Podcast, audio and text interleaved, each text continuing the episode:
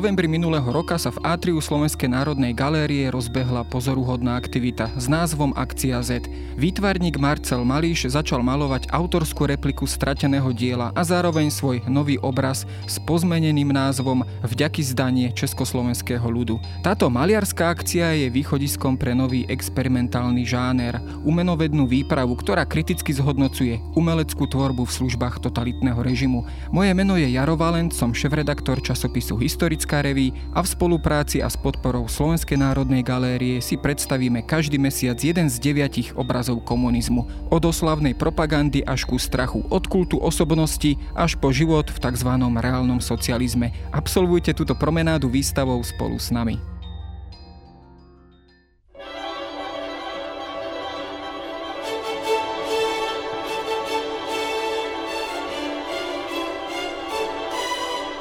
Poklonil bych se popás, v úcte bych poklkl před tím, kdo by mne, než se dostaví konec mých dnů, přesne vysvětlil, co je to ten socialistický realizmus. Po půl života mi otloukali ušitou formulí a dosud nevím, co znamená a neví to nikdo, nejmíň ze všech její teoretici a propagandisté. To sú úprimné slova českého spisovateľa Václava Černého, či skôr povzdych umelca, ktorý musel žiť a tvoriť vo svojej dobe. Ako teda vyjadriť novú socialistickú skutočnosť a aký je teda vlastne správny pomer umelca a inteligenta k pracujúcemu ľudu. Kto sú noví hrdinovia a aký je ich charakter? To sú otázky, nad ktorými musela premýšľať aj slovenská pokroková inteligencia na konci 40. či začiatkom 50. rokov 20. storočia. Najmä jej umelecká časť sa náhle vyrovnávala s netypickou situáciou. Namiesto spásonosnej inšpirácie mala sledovať a navyše bezpečne a správne pochopiť nové smernice komunistického vedenia. Pre nového socialistického človeka bolo predsa potrebné vytvoriť aj novú kultúru a umelci, dovtedy často nelichotivo vnímaní ako povalači z kaviarní, sa mali zrazu naplno zapojiť do tohto výrobného procesu a premeniť sa tak na inžinierov ľudských duší. Ako teda vyzeralo umenie v službách režimu a existoval pred ním únik? O socialistickom realizme sa rozprávam s riaditeľkou Slovenskej národnej galérie Aleksandrou Kusou.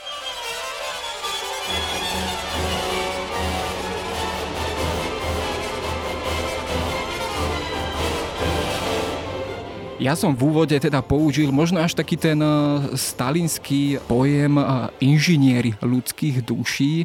Správne sa pripisuje teda tento termín alebo takéto pomenovanie pre intelektuála v nových časoch. E, správne sa to pripisuje Stalinovi, prípadne teda pochádza tento termín práve z tých 30. rokov 20. storočia, z toho sovietského prostredia a čo sa ním vlastne myslí? Áno, ten pojem, ja som si to hľadala do poznámky počiarov, keď som to robila, takže s tým pojmom môžem vám podať presnú informáciu. To údajne vzniklo v rozhovore s Maximom Gorkym.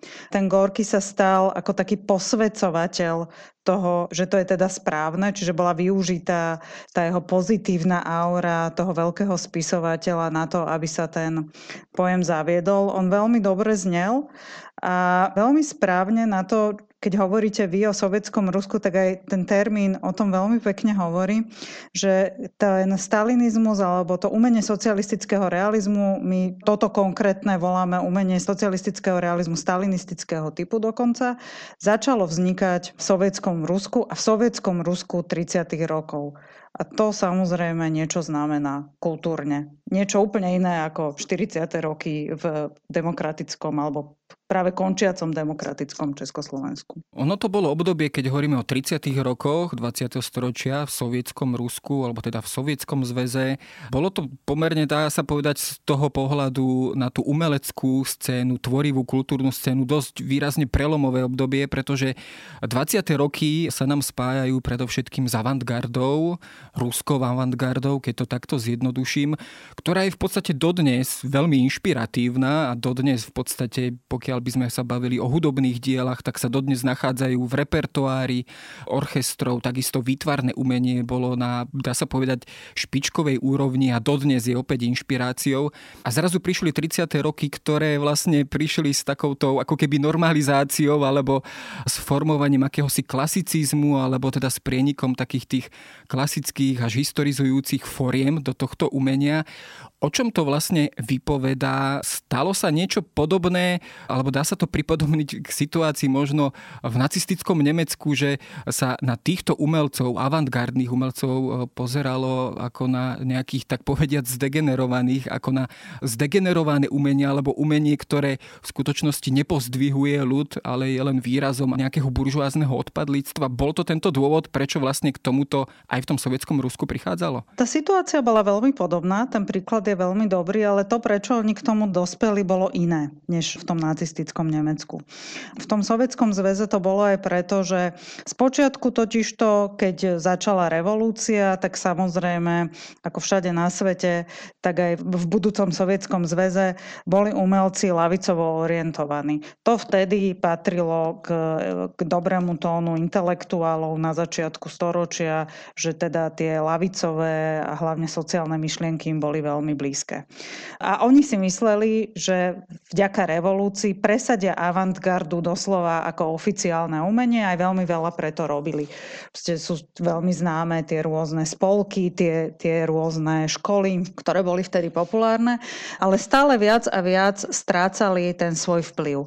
A to je z takých dvoch veľmi dôležitých dôvodov. Jeden bol, že revolúcia nepotrebovala konkurenciu v umeleckej revolúcii, lebo napríklad taký Malevič, autor Čierneho štvorca na bierom podklade to dotiahol tak ďaleko, že nutil robotníkov, neviem, už nepamätám si v ktorom meste, aby nosili čierne štvorce na svojich bundách ako výraz, na, na svojich pracovných bundách ako výraz tej veľkej revolúcie. Čiže aj tí avantgardisti veľmi silno presadzovali tú svoju avantgardu ako oficiálny sloh a boli samozrejme pritom veľmi revoluční a to sa hovorí, že tieto dve revolúcie sa ako keby vyrušili.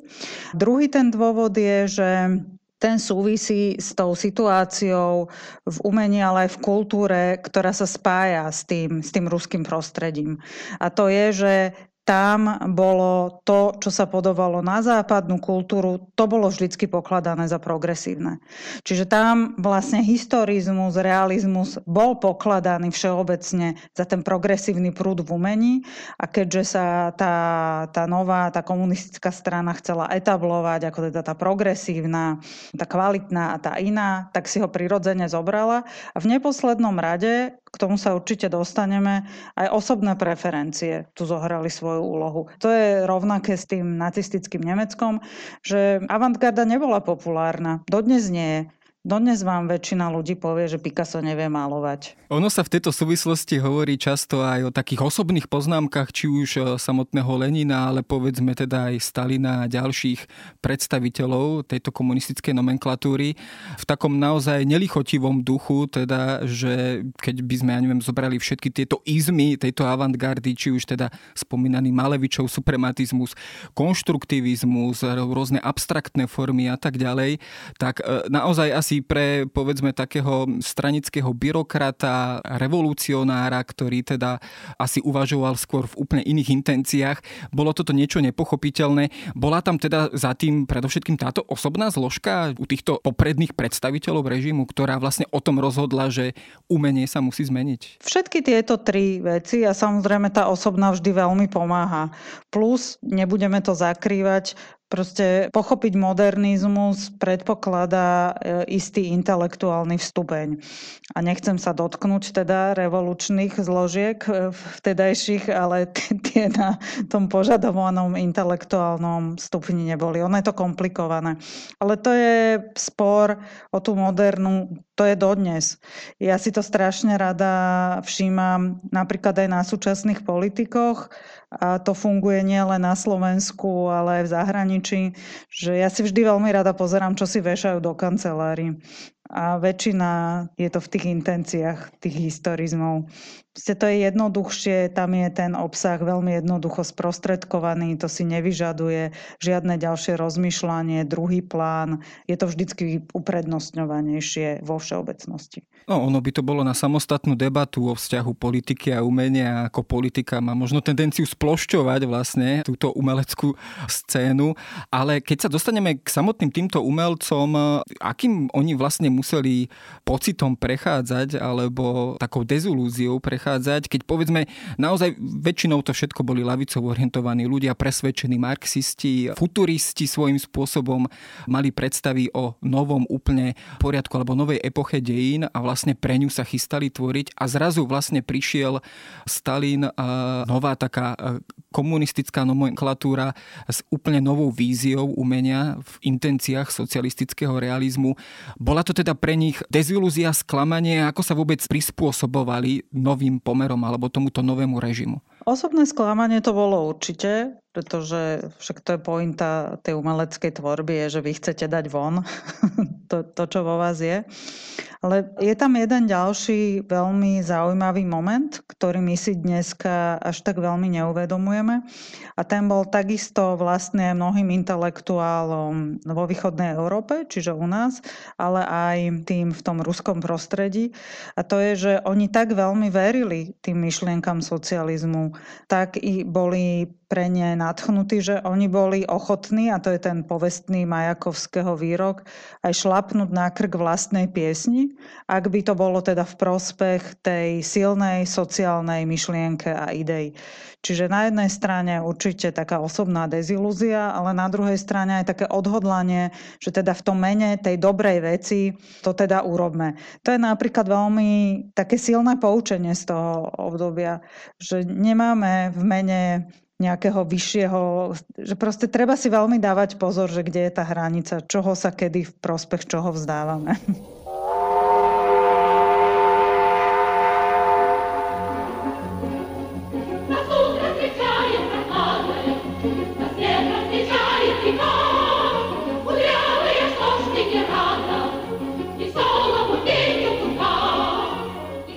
Socialistickom realizme sa zvyčajne začína hovoriť v súvislosti s takým tým uznesením, ktoré teda jeho presný názov, ja som si ho poznamenal, znelo o prestavbe literárnych a umeleckých organizácií.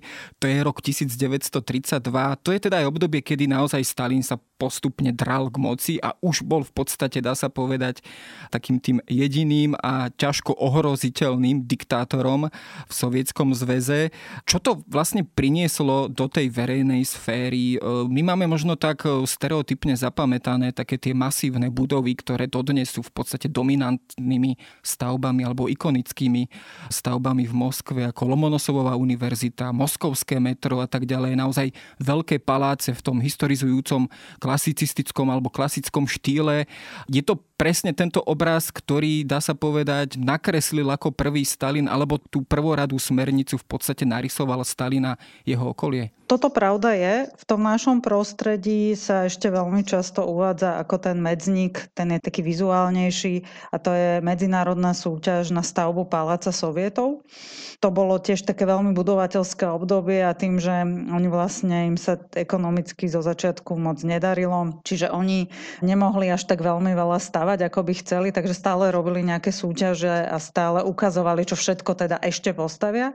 Do tých súťaží sa spočiatku ešte prihlasovali boli všetci avantgardní architekti z Európy, Le Corbusier napríklad, aj získavali veľmi vysoké ocenenia.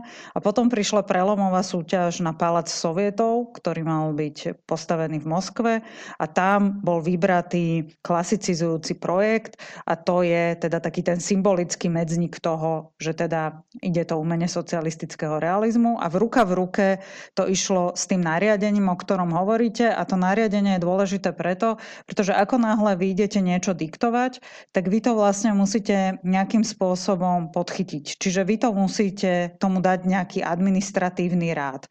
A to bol ten, veľmi zjednodušene, že umeniu sa mohol venovať len ten, kto bol organizovaný v príslušnom zväze, hej, čiže hudobníci v hudobnom, výtvarníci vo výtvarnom. A ten zväz bude len jeden, bude centrálne riadený a tam sa teda všetci dozvedia, čo môžu robiť, čo nemôžu robiť.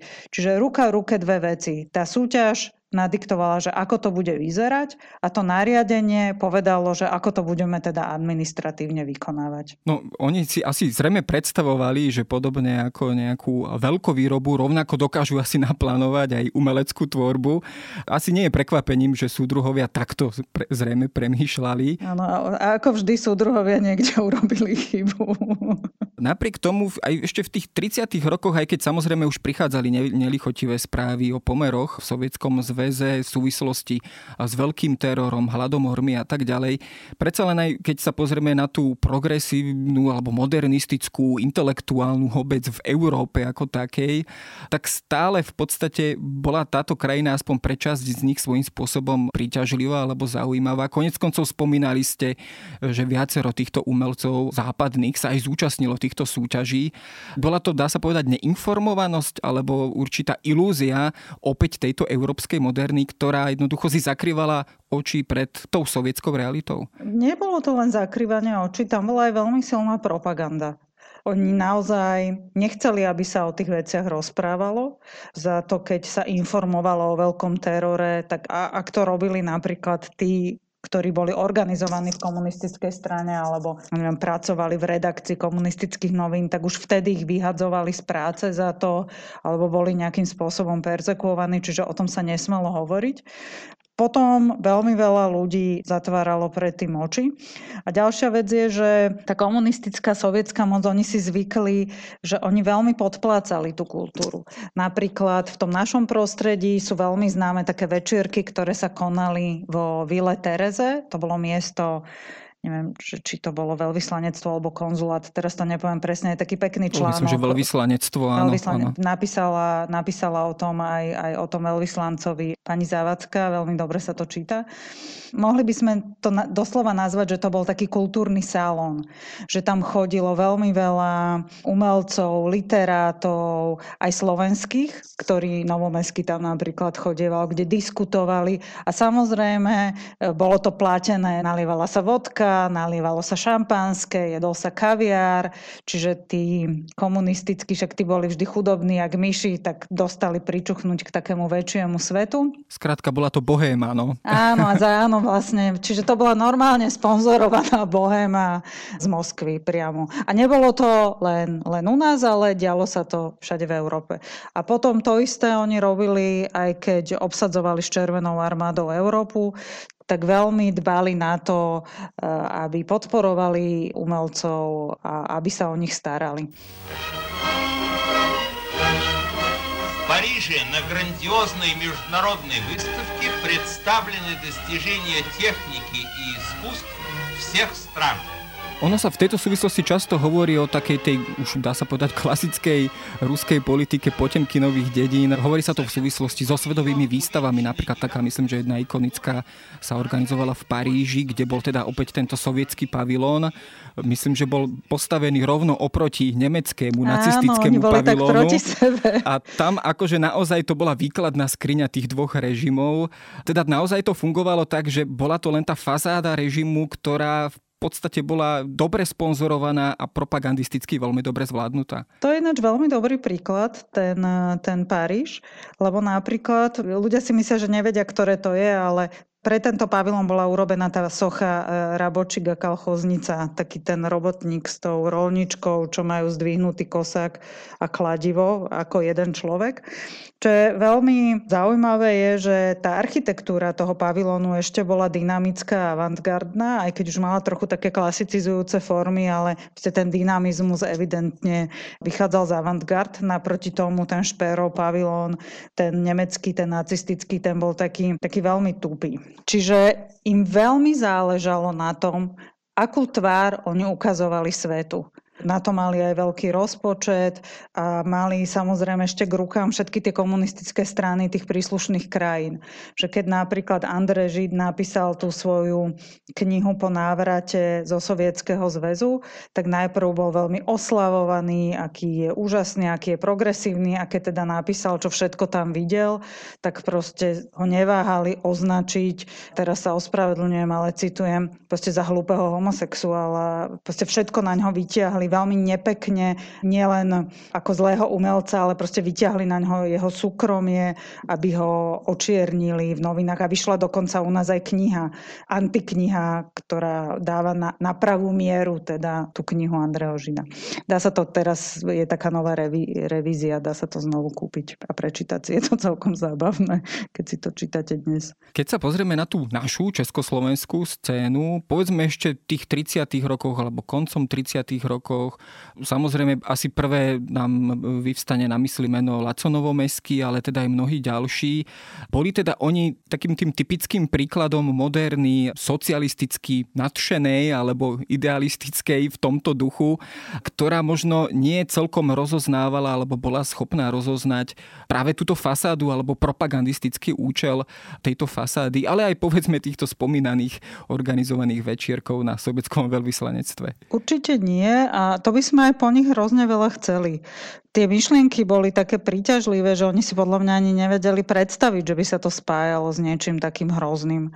No nemám rada, keď sa tak niekedy hovorí, že a toto nevideli. No samozrejme, že to nevideli. Za prvé stalo sa im to prvýkrát a to je presne ten dôvod, prečo my sa týmto veciam venujeme, aby sme sa ich naučili rozoznávať v tých ranných fázach. A keď už prehliadli, tak už bolo neskoro. V novomestského prípade teda už mal hlavu strčenú v toalete, tam mu ju strkal ten súdruh vo vezení. Proste tento dostal v plnej kráse. Čiže tiež si ich nepredstavujeme ako takých, nepredstavujeme ako takých naivných, naivných romantikov. Väčšina z nich bola aj z takých ťažších pomerov, že ten dôvod, prečo im tie sociálne myšlienky boli také blízke, bol veľmi silný. A potom, to sa teraz ale netýka toho sovietského prostredia, toto sa týka toho nášho prostredia potom bola strašne silná to, že oni sa rozhodli, že sa budú spájať s víťazstvom nad fašizmom.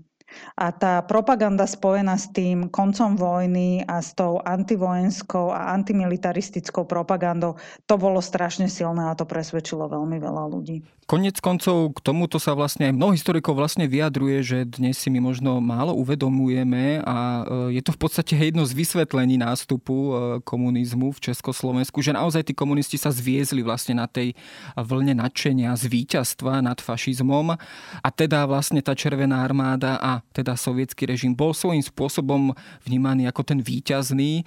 Bol toto možno aj ten prvotný e, motív, prečo vlastne aj väčšina tej kultúrnej obce v Československu Slovensku vlastne prešla vlastne ako keby na túto stranu. To znamená, že jednoducho každý, kto aj niečo chcel znamenať a chcel preraziť v tej umeleckej sfére, tak sa v podstate stal komunistom alebo bol nejakým spôsobom eh, sympatizantom alebo stúpencom práve týchto myšlienok. Áno, určite áno. A samozrejme aj preto, že oni boli mladí. A všetci vieme, že mladí ľudia prirodzene k tým myšlienkam sociálnej rovnosti inklinujú. Čiže tam sa veľmi veľa dôvodov sa zrazu zlialo, aby to dopadlo tak, ako to dopadlo. Myslím, že ne, ne, nebola šanca sa úplne tomu vyhnúť. A tá stávka na tú protifašistickú propagandu tá sa im veľmi, veľmi, veľmi oplatila. V súvislosti už keď si by sme si menovali konkrétne mená, aj predovšetkým teda umelcov, ktorí boli tak povediac vo funkciách, Láco Novobesky bol myslím teda povereníkom pre kultúru na Slovensku. Spomína sa samozrejme meno František Nejedlý, e, to bol taký ako keby jeho náprotivok v českom prostredí. A spomína sa Václav Kopecký, ktorý bol taký vysoko postavený funkcionár, neviem, možno keď zjednoduším, až taký ideológ pre tú umeleckú sféru, komunistický ideológ, ktorý bol vykonávateľom práve tých najhorších vecí, ktoré potom prišli. Je badateľný ten rozdiel medzi tým tvrdým krídlom komunistickej strany, ktorá už chcela ísť, povedzme, v tých stalinistických intenciách socialistického realizmu, povedzme na čele práve so spomínaným Kopeckým a potom naproti tomu, povedzme, ten ešte, keď to opäť zjednoduším, idealistický prúd s Lacom Novomeským a ďalšími na čele. Toto bola tá deliaca čiara vlastne aj v tomto modernistickom hnutí, keď to takto nazveme? Určite áno. To sa nedá porovnať. A tiež by som brala, ako vy hovoríte, ako náprotivejšok Láca Novomestského, toho Kopeckého, lebo oni boli potom aj v rovnakej funkcii. A boli to aj úplne odlišní ľudia.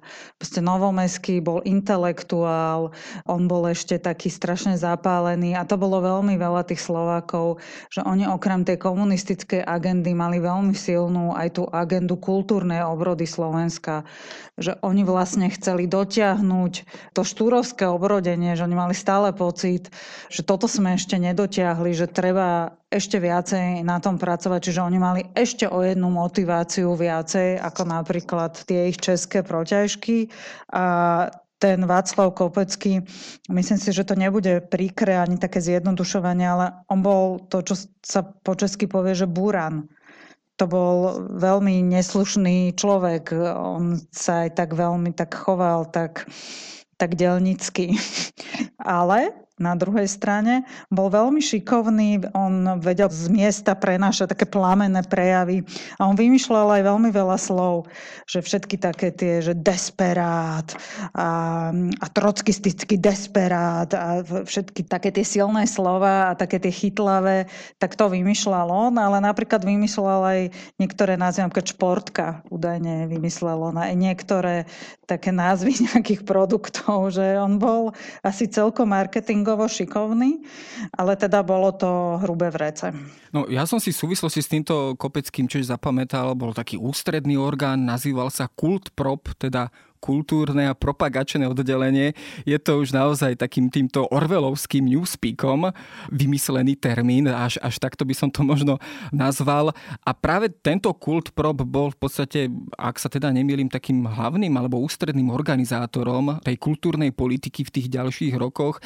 Dá sa povedať, že e, tá kultúra sa čoraz viacej byrokratizovala a jednoducho sa zaraďovala už do tých plánov hospodárskeho, industriálneho a tak ďalej ďalšieho rozvoja v Československu. To znamená, že cieľom Kopeckého a teda celého tohto krídla bolo jednoducho zaradiť kultúru ako keby do výrobného procesu. Áno, na jednej strane áno, pretože oni tým, že, že Kopecký napríklad nebol z toho kultúrneho, to by napríklad Novomestský nikdy nechcel urobiť.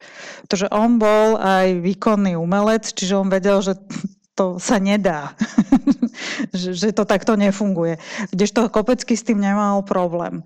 Druhá celkom zaujímavá vec je, že my si stále predstavujeme, že to bolo také homogénne to obdobie, že oni všetci tí komunisti chceli rovnaké veci. Ale ako vy ste už na začiatku spomenuli, že aj tam boli rôzne krídla a rôzne frakcie. Však aj dneska vidíme, že stránik stráníkovi vie byť ľutým nepriateľom. A aj tá kultúra, a nielen kultúra, a vôbec e, na začiatku tých 50. rokoch prebiehal aj taký nenápadný zápas o to, že kto tomu bude veliť. To znamená, že či sa tomu bude veliť teraz to tak trochu zjednoduším, napríklad pri kultúre, že či tomu bude ministerstvo kultúry veliť, alebo to agitačné oddelenie stranické. Teda, že či tomu budú veliť tie stranické štruktúry, alebo budú tomu veliť tie, tie ministerské kultúry.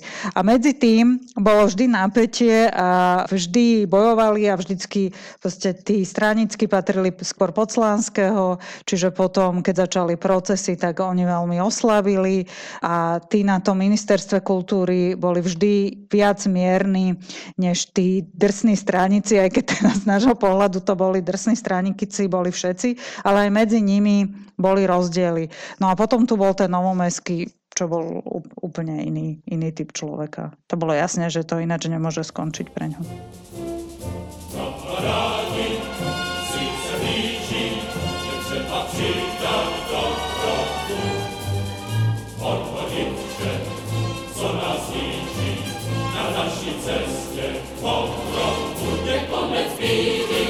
Keď sa pozrieme na ten vývoj ešte pred nástupom e, komunizmu, alebo teda pred komunistickým prevratom vo februári 48,5, dá sa rozčleniť aj na základe tohto kľúča aj ten postoj komunistickej strany k umelcom. To znamená, že povedzme, kým v tom 46. 7. roku bola v podstate možno takým priateľom alebo podporovateľom toho modernistického krídla, socialistického samozrejme, tak už potom, keď padla klec, tak jednoducho sa začali správať úplne inak a jednoducho umelci sa jednoducho museli podriadiť úplne novej dobe a novej politike. Áno, najprv si chceli získať na svoju stranu a potom ako náhle vyhrali, tak proste prestali predstierať. A to vytriezvenie bolo veľmi drsné. Ten v úvode citovaný pán Černý, tak tento vedel od začiatku, ten jeho postoj bol veľmi silný od začiatku, ale napríklad taká veľká postava československej avantgardy Karol Tajge, tak ten bol tiež lavicovo, veľmi silne zmyšľajúci, veľmi angažovaný a nakoniec proste on spáchal samovraždu, pretože vedel, že to pre ňoho zle skončí, že to s nimi nedokáže. Čiže začalo sa to veľmi rýchlo meniť a menilo sa to tiež dvoma spôsobmi. Jedno je, že sa to menilo teda tými direktívami, ale zároveň sa vyplavili aj rôzne animozity. Veľmi veľa ľudí teraz cítilo, že prišla ich chvíľa a začali po sebe ísť aj z takých veľmi nízkych pohnutok, ktoré nemali s umením a, a ani s ideológiou nič spoločné.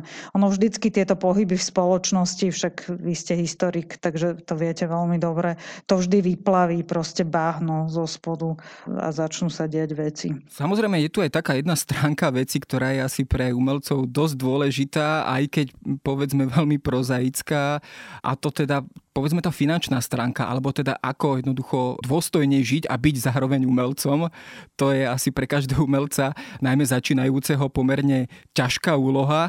A vlastne v tomto smere tá komunistická politika, ten režim, dá sa povedať aspoň na ten prvý pohľad, bol pomerne štedrý.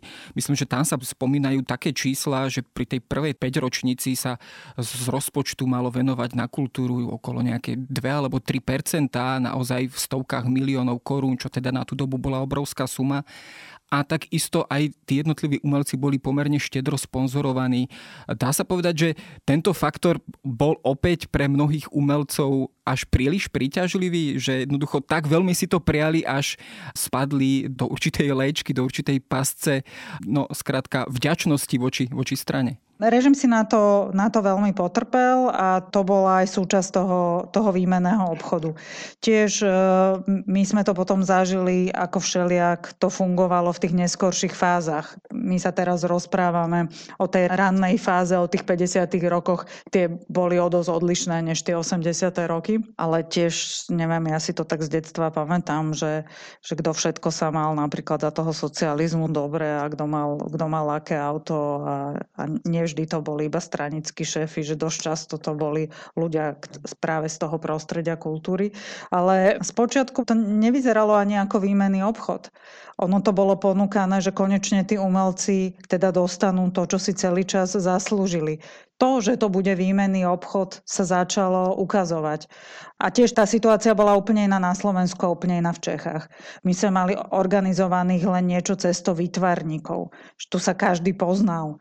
Že to je úplne iné ako v Čechách, kde ich bolo tisíc. Aj tá rúvačka je potom trochu iná a aj tie animozity sú trochu iné. Ste ináč si pôjdete po krku, keď sa všetci poznáte a polka z vás je ešte rodina. No, toto bolo na Slovensku vždycky, dá sa povedať, aj problém, vždycky, ale aj určitá pomoc v ťažkých chvíľach, ako sa hovorí. Áno, niekedy to pomohlo a niekedy nie. Takže ono to na začiatku úplne nevyzeralo ako výmenný obchod. My to tak dneska jasne vidíme, pretože to vidíme v celej tej perspektíve, že kam to došlo, ale ja si myslím, že pre nich to prirodzene, že im to mnohým muselo prísť, že, že takto je to správne. Že konečne sa svet začína otačať správne. Umelci dostávajú za svoju prácu plácu. Ale potom už sa začalo pritvrdzovať, že už to dostávali len za veci, ktoré konvenovali s tými témami, už to dostávali len tí, ktorí boli správne organizovaní, už to dostávali len tí, ktorí e, nerebelovali a už sa to začalo používať ako bič. No a keď sa už vlastne dostávame k tomu, čo vlastne títo umelci museli naplniť a mali naplniť. A teda socialistický realizmus, nazývaný tiež aj tak skratkovito e, Sorela. Vieme vôbec dnes aj po tých rokoch povedať presne, čo to bolo. Počuli sme samozrejme v úvode taký ten ston alebo povzdych umelca, ktorý naozaj netuší, čo sa od neho očakáva. My z klasického, povedzme toho úplne klasického umenia poznáme také tie typické žánre alebo tematiky, povedzme krajinomalby, portréty, historické scény, e, zátišia a tak ďalej. Dá sa povedať, že e, socialistický realizmus si vytvoril niečo úplne nové, to znamená svoje typické tematické nejaké okruhy a svoje typické motívy, ktoré sa, dá sa povedať, štandardizovali a opakovali. No, ten citát ste ináč vybrali dokonale, pretože oni to vlastne nikdy nezistili a tým, že tá Sorela trvala tak, tak krátko, tak, tak nakoniec sa tak ticho na to zavudlo. A tým, že tie poučky boli také veľmi všeobecné, že umenie národné obsahom, a realistické formou, čo znie veľmi dobré a umenie, ktoré postihuje dnešok, to znie výborne ako heslo, ale keď chcete podľa toho kresliť alebo písať alebo hrať na flautu, tak vlastne ako návod to prestávalo fungovať. A teraz prišla tá, tá veľká chvíľa, že ako na to. A to tiež v rôznych, proste u umelcov to fungovalo trochu ináč ako u hudobníkov a tak ďalej. Pre umelcov bola veľmi taká dôležitá taká výstava sovietského umenia, ktorá bola, myslím, v 47. v Prahe, kde sa vlastne ukázali tie dobré príklady. A to bola potom aj tá cesta, ktorou sa takmer všetci vydali. Tým, že tomu vôbec nerozumeli, tak si povedali, že tak teda keďže so Sovietským zväzom na väčšie časy, tak asi budeme to robiť nejak tak, ako tam. Ešte veľmi dlho sa rozmýšľalo o tom, že by všetci mohli ísť tou svojou cestou. To sa volalo, že Československá cesta. To je napríklad niečo, čo presadzoval aj Novomesky, že áno, áno, ale že teda musíme si nájsť svoju cestu, lebo náš vývoj je iný, musíme to urobiť ináč to nakoniec nevyšlo. Takže nakoniec sa to vlastne stvrklo na to, že to bude mať takú historizujúcu podobu a že si vyberali tí umelci námety z tej aktuálnej súčasnosti, hej, traktory, pionierov a tak ďalej, pretože to teda nad všetku pochybnosť zobrazovalo súčasnosť, čo je ale veľmi paradoxné a preto bolo aj to zvolanie toho pána Černého, bolo, že nikdy sa tie výsledky nestretli s nejakou veľkou odozvou. Že aj my si dneska myslíme, že no jasné, že, ale oni sa netešili z tých obrazov. Oni s nimi nikdy neboli úplne spokojné. Není to úplne dobré, musíte viacej zabrať. Teda tá situácia, že nevedeli, čo presne a to bola metóda pokus omyl. Amerika. Pa umění a úpadek ovládli divadelní scény. Pa umělci a dekadenti dovedou zneuctit vše, i měsíční sonátu velikého Beethovena, kterou slyšíte s netvořenou americkou jazzovou úpravou. Keď si to predstavíme možno v tom každodennom živote umelca koncom 40. a začiatku 50. rokoch, čím si vlastne oni museli prechádzať. Ja som sa stretol s takým, teda poviem možno jeden za všetky tie príklady. Myslím, že aj Martin Benka má nejaké také zápisky z jednej z takýchto schôdzí alebo školení, kde si teda zapisoval, ako má vyzerať socialistický realizmus a ako teda by podľa neho mal tvoriť. Tie sa myslím, že dokonca aj nejako uchovali.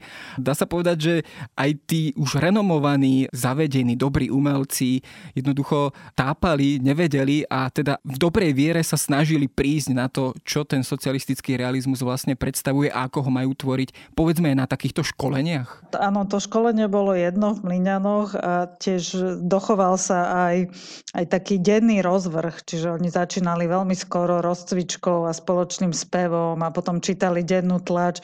Keď si predstavíte, že vytvarnícka bohéma proste cvič cvičila a čítala noviny, že to boli také, také pionierské tábory na hlavu, že, že možno keby ste boli veľmi avantgardný umelec, tak si myslíte, že, že to je vlastne nejaký performance, ktorého sa zúčastňujete. A hľadali to tam spolu s tými školiteľmi, ale viete, tí školitelia to tiež boli, to ne, neboli moc vzdelaní ľudia, čiže tým tiež veľmi pomôcť nevedeli. V tom českom prostredí to bolo ešte zložitejšie, že keď sa išli pustiť do nejakých polémik, tak väčšina tých intelektuálov mala toho Marxa načítaného lepšie aj rozumela tomu trochu ináč. Čiže oni vedeli aj úplne ináč e, argumentovať. Aj preto treba čítať tie dobové dokumenty nie hneď na prvú, ale treba si uvedomiť napríklad aj ten kontext, že oni veľmi často, keď chceli niečo presadiť, tak to proste zabalili do toho dobového newspeaku. Pretože tie slova, tie nabubralé frázy, keď ste použili tie, to je jak dneska, hej, že inklúzia, neviem, proste aj dneska máme niektoré slova, ktoré ktoré sa tým nadužívaním vlastne stali až takými frázami, ktoré keď podávate grantovú žiadosť alebo niečo robíte, tak tam proste musia byť, ináč nie. Hej, to, trošku to zjednodušujem samozrejme, ale hovorím iba o princípe. Neporovnávam pre Boha v žiadnom prípade našu dobu s 50 rokmi, v žiadnom prípade.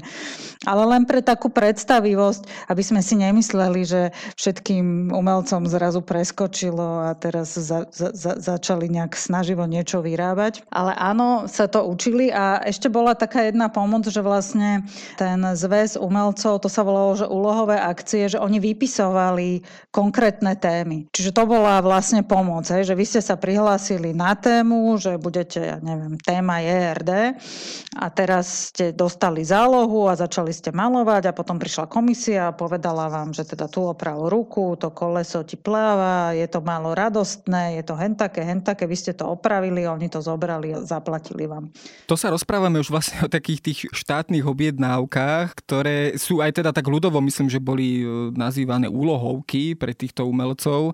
Ja som sa tam stretol naozaj v tomto rozprávaní e, alebo pri týchto rôznych opisoch, že umelec bol poslaný niekde na družstvo do JRD a pozorovať, ja neviem, kravy alebo, alebo žatvu alebo niečo podobné, alebo natrať mládeže, výstavbu trate mládeže a podobne.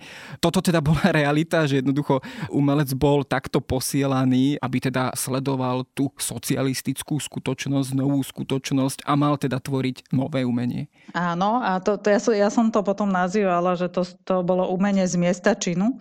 Chodili aj do baní a tiež napríklad celkom zaujímavé, že že Želibský napríklad dostal veľkú kritiku, že teda jak zobrazil tých bánikov. No, zobrazil ich tak, jak ich videl. Hej. Keď idete o 4 ráno fárať do bane, tak proste nejasate nadšením a nespievate, ale proste rozospatý idete ráno do bane. A tak presne ich namaloval. Takže mu bolo vysvetlené, že nie, nie, nie. A on hovorí, že tak ale teda zobrazil som tú skutočnosť. Nie, nie, nie. A tak vznikol teda nový pojem. Ten sa volal, že budúcnostný efekt. A to znamenalo, že to mali zobrazovať nie tak, ako to je, ale tak, ako by to malo byť. A určite bude. A, a určite bude samozrejme. A vlastne to malo byť aj také návodové umenie, hej, že ako si máme nejakú udalosť pamätať, pretože ako ste sa pýtali, že teda čo bol ten, že sú ten, teda tie zátišia, dačo, dačo, že čo bol teda ten žáner toho socialistického realizmu. Najpreferovanejšie, ten krem de la krem bola tematická malba. To je aj ten obraz vlastne, ktorý malujeme v galérii teraz. Ale tomu sa venovalo u nás veľmi málo umelcov. Na Slovensku skoro nikto. Hej, že keď si uvedomíte, že taký ten náš najvypravnejší obraz, ktorý všetci poznáme z detstva, z čítanky, ten historický, ten Janko Francisci ako kapitán kapitán slovenských dobrovoľníkov, tak môj najväčší životný šok bol, keď som to videla, že to má asi 50 cm na výšku. A ja som si vždy myslela, že to je taký ten monumentálny obraz, kde on je tá nadživotná figúra a za ním sú teda tie lesy, ako ten Napoleon na koni, takže on, že to, to je niečo také isté. Čiže v našom umení napríklad vôbec nebol ani historický precedens, že by to niekto vedel robiť. O to ťažšie to pre tých našich umelcov bolo a preto vznikali aj niektoré také veľmi kúzelné nedorozumenia. Že Nemčík urobil mliekárku a tu urobil presne podľa ferméra, pretože umenie má sledovať najlepšie príklady z minulosti. Tak to tam urobil priamo. A tak veľmi veľa výtvarníkov si to vysvetlili po svojom a vzniklo veľmi veľa takých zvláštnych diel, ktoré dneska, keď sa na ne pozeráme, tak vidíme, že vlastne oni sa pokúšali o taký vlastný výklad toho, ako to má vyzerať. A často je tam to čaro nechceného potom.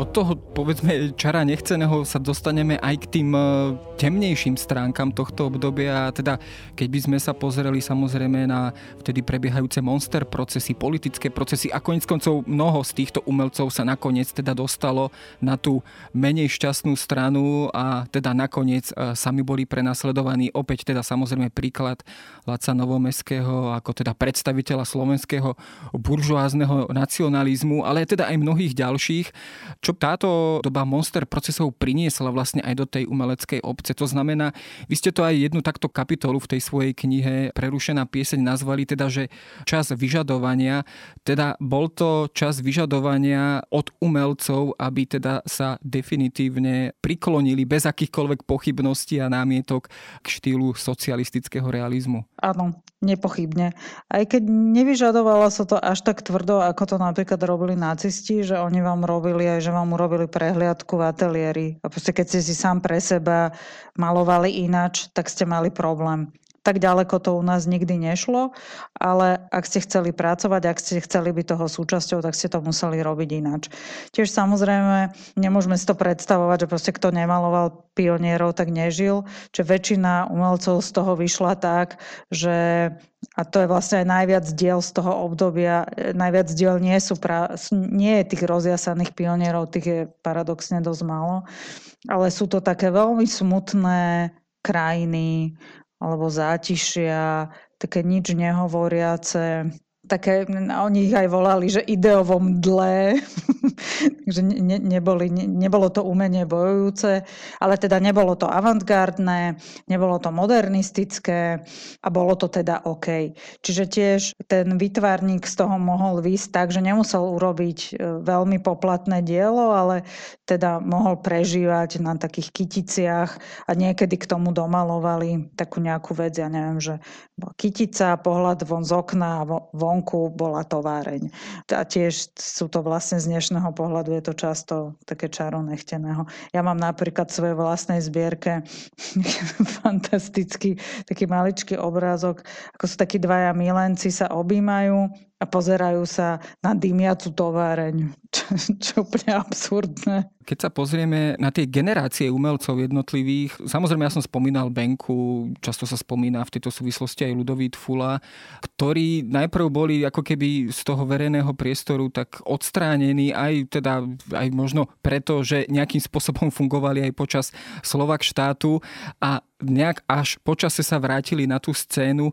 Dá sa povedať, že v tých 50. rokoch, v tom najvýhrotenejšom socialistickom realizme ich, dá sa povedať, vystriedala generácia takých tých naozaj angažovaných až poplatných umelcov, ktorí nekriticky príjmali nové, nové smernice a štandardy. To by nebolo úplne fér voči tej, tej scéne. Myslím, že takých úplne poplatných tu bolo naozaj u nás veľmi málo. Tu, čo sa udialo, je, že nastala vlastne generačná výmena. Čiže to, že Benka a Fula išli viacej do úzadia, bolo samozrejme spôsobené aj tou generačnou výmenou, pretože to už nastupovala e, generácia 909, ktorá teda mala najprv problém, pretože keď už teda mali nastúpiť, tak vypukla vojna a teda toto mala byť ich chvíľa a zase sa im úplne nezadarí. Čiže títo tiež chvíľu skúšali v tých nových podmienkach a potom pochopili, že teda takto asi nie. A Fula, ten je taký evidentne moderný, čiže t- tento mal horšie a tam prežíval na slovenských rozprávkach a vďaka tomu on vyformoval celú ďalšiu generáciu, pretože sme všetci na nich vyrastali. Ale Benka je napríklad veľmi zaujímavý, pretože Benka aj tým, akým spôsobom tvorí a že je to tak veľmi evidentne baladicko-slovenské a to je niečo, k čomu všetci inklinujeme a aj to, že on bol veľmi prítomný aj vo verejnom priestore. On bol autor mnohých diplomov, obrazov, ilustrácií a tak ďalej. Proste, keď podľa mňa poviete, že slovenské umenie väčšina ľudí si predstaví Benku, či bez Benku to úplne nešlo. A čo je veľmi zaujímavé, áno, on išiel do úzadia, zároveň si ale budoval tú svoju vlastnú galériu a v spätnom pohľade, keď som robila tú knihu, tak som zistila, že urobil strašne veľa vecí. Ale on tie veci nerobil na výstavy, on maloval pre Martinské divadlo, také velikánske obrazy, na ktorých bolo veľa práce, čiže on bol vlastne v ateliéri, ale vytváral veľké veci, ale nebolo to vidieť. Ako náhle to začnete podrobnejšie skúmať, tak zistíte, že tá situácia bola vlastne trochu iná, ako by sa javila. A aj tí umelci, že keď sa to konečne trochu naučili, ten socialistický realizmus, tak v 56. povedali, že už nemusíte. Už samozrejme postupne ako keby odchádzal, respektíve s nástupom e, destalinizácie, aj táto kapitola aj vo vytvarnom výtvarnom umení postupne odchádzala alebo sa menila. Ale keď sa pozrieme na samotný účel celého socialistického realizmu, tak ten samozrejme bol ten mobilizačný, aspoň tak sa to proklamovalo, to znamená, to malo byť umenie pre ľudí. Naozaj to bolo umenie pre ľudí. Poznáme samozrejme také tie príklady celoštátnych výstav, organizovaných naozaj, povedal by som až v masovom meritku. Malo to teda naozaj efekt? Prichádzali robotníci, rolníci a ľudia všetkého možného druhu naozaj vo veľkom do galérií a obdivovali tieto diela. Jednoducho splnilo to svoj účel? No oni museli. Takisto, ak umelci museli malovať, tak proste oni museli chodiť na zájazdy, oni sa tam museli chodiť pozerať. Nevieme dneska vlastne presne zistiť, že nakoľko to bolo spontánne a nakoľko nie. Takisto na Slovensku je tá situácia trochu iná. Toto je obdobie, ktoré sa spája aj so začiatkami Slovenskej národnej galérie a my sme predtým e, takúto inštitúciu nemali. Čiže zase, u nás to pre tých ľudí znamená niečo úplne iné a napríklad táto inštitúcia fungovala naozaj tak, že sa snažila vybudovať celý fond dejinný a priorita pre ňu bola postaviť dejiny slovenského vytvarného umenia a nie zaoberať sa socialistickým realizmom. Čiže tiež e, tu ako keby nebolo kde Hej, bola tu jedna galéria, aj tá nemala úplne funkčnú budovu. V tých Čechách to bolo iné. Je pravda, že na tie prehliadky sa chodilo masovo, ale tiež je pravda, že to bolo stále a menej aktuálne. Je veľmi zaujímavé, že keď si pozrieme napríklad štatistiky a ohlasy na tú výstavu toho socialistického realizmu, toho sovietského, z toho 47. Hej, keď to nebolo povinné, keď to nebola teda súčasť nejakého úradného nariadenia, tak tá výstava bola veľmi navštevovaná. V podobnom období bola aj výstava umenia zo Spojených štátov a tá taká navštevovaná nebola. Čiže ľudia prirodzene viac inklinovali z počiatku k tým historizmom, ale potom ako každá vec, proste ke, keď sa vám snažia stále natiskať nejakú propagandu, tak vy už na druhý krát prehliadnete a už vás to prestane zaujímať. Už sa to stále opakuje, už to není ničím nové a to je aj pre tých bežnejších návštevníkov. Čiže ono najprv to bolo nové, najprv to bolo zaujímavé ale potom sa to minulo a potom už to bolo stále o tom istom, hej, že pionier zľava, pionier zprava, pionier z hora, pionier z dola, no tak sme videli. Častokrát opakovaný vtip prestáva byť vtipom, možno v tomto prípade by sme mohli povedať, ale keď sa už vlastne aj e, na samotný záver dostaneme k tomu úvodnému dielu, ktoré som ja spomenul, a teda tento slávne plátno, ktoré sa teraz vlastne ako keby na novo tvorí v Slovenskej národnej galérii, teda vďaky vzdanie českého a slovenského ľudu, gener generalisimovi Stalinovi. Dá sa povedať, že tento obraz e, je teda klasickým príkladom socialistického realizmu a teda možno aj dôvod pre takúto akciu, aby sme to možno aj dnešným generáciám vedeli aspoň takto priblížiť. No z nášho pohľadu áno, aj keď z ich pohľadu nie. To je na tom strašne zaujímavé. Z nášho pohľadu áno, preto, že to v sebe vlastne nesie strašne veľa vecí, ktoré sú charakteristické pre tú dobu. Ale čo je veľmi zvláštne, ten obraz bol napríklad, že drahý. Hej. To, traja ľudia nič iné nerobili, len dva a pol roka ho malovali. A oni ho už nikdy viac nevystavili iba raz. Čiže aj to hovorí, že ten režim si ním nebol a vôbec istý, že oni to proste prepískli. Tá situácia bola v tom období, kedy to vznikalo veľmi ambivalentná, ale zároveň má všetky znaky ten obraz, ktoré my dneska spájame a ktoré dnes to umenie socialistického realizmu stalinistického typu charakterizujú. A práve aj taká tá ambivalencia je to, že ja si to dodnes pamätám, že keď sme robili, my sme robili v, gar, v galerii pred niekoľkými rokmi výstavu, ktorá bola venovaná umeniu socialistického realizmu a nám veľa ľudí vytýkalo, že ľuďom sa to umenie páči, že máme niečo urobiť, aby sa im nepáčilo. Čo bolo pre mňa taká zvláštna chvíľa a tak som veľa nad tým rozmýšľala a preto som si aj povedala, že je pre nás napríklad dôležitá to je urobiť túto akciu, aby sme k tomu všetky tie veci vysvetľovali. Pretože ono často, keď sa to deje, tak to vôbec nevyzerá tak desivo. Môže to dokonca vyzerať chvíľami ako sranda, alebo to možno môže vyzerať ako taká dobrá pomoc. Pre tých mnohých výtvarníkov to tak vyzeralo, alebo že, že to zrazu pomine. Ale zrazu my dnes vieme, že v tej chvíli, kedy oni začali malovať toho Stalina, tak v tej chvíli proste prebiehal proces Miladov Horakov a to je naozaj niečo strašne desivé.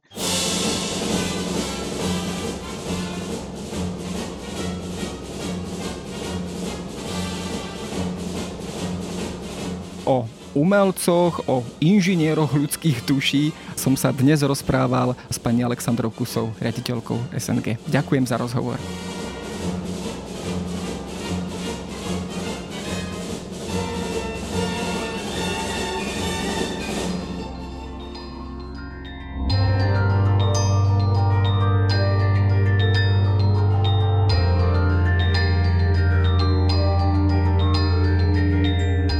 Dnes všetko. Počúvali ste Dejiny, týždenný podcast denníka SME a historickej reví. Podcast Dejiny vychádza každý týždeň v nedelu. Prihláste sa na jeho odoberanie vo svojej podcastovej mobilnej aplikácii na platformách Google Podcasty, Apple Podcasty alebo v službe Spotify. Všetky diely nájdete aj na adrese sme.sk lomka dejiny alebo historickareví.com. Ak sa vám podcast páči, môžete ho ohodnotiť. Ak nám chcete poslať pripomienku, môžete sa pridať do podcastového klubu denníka SME na Facebooku alebo mi poslať mail na adresu jaroslav.valent.sahy.sk Ja som Jaroslav Valent a na výrobe tohto podcastu sa podielala aj Jana Maťková.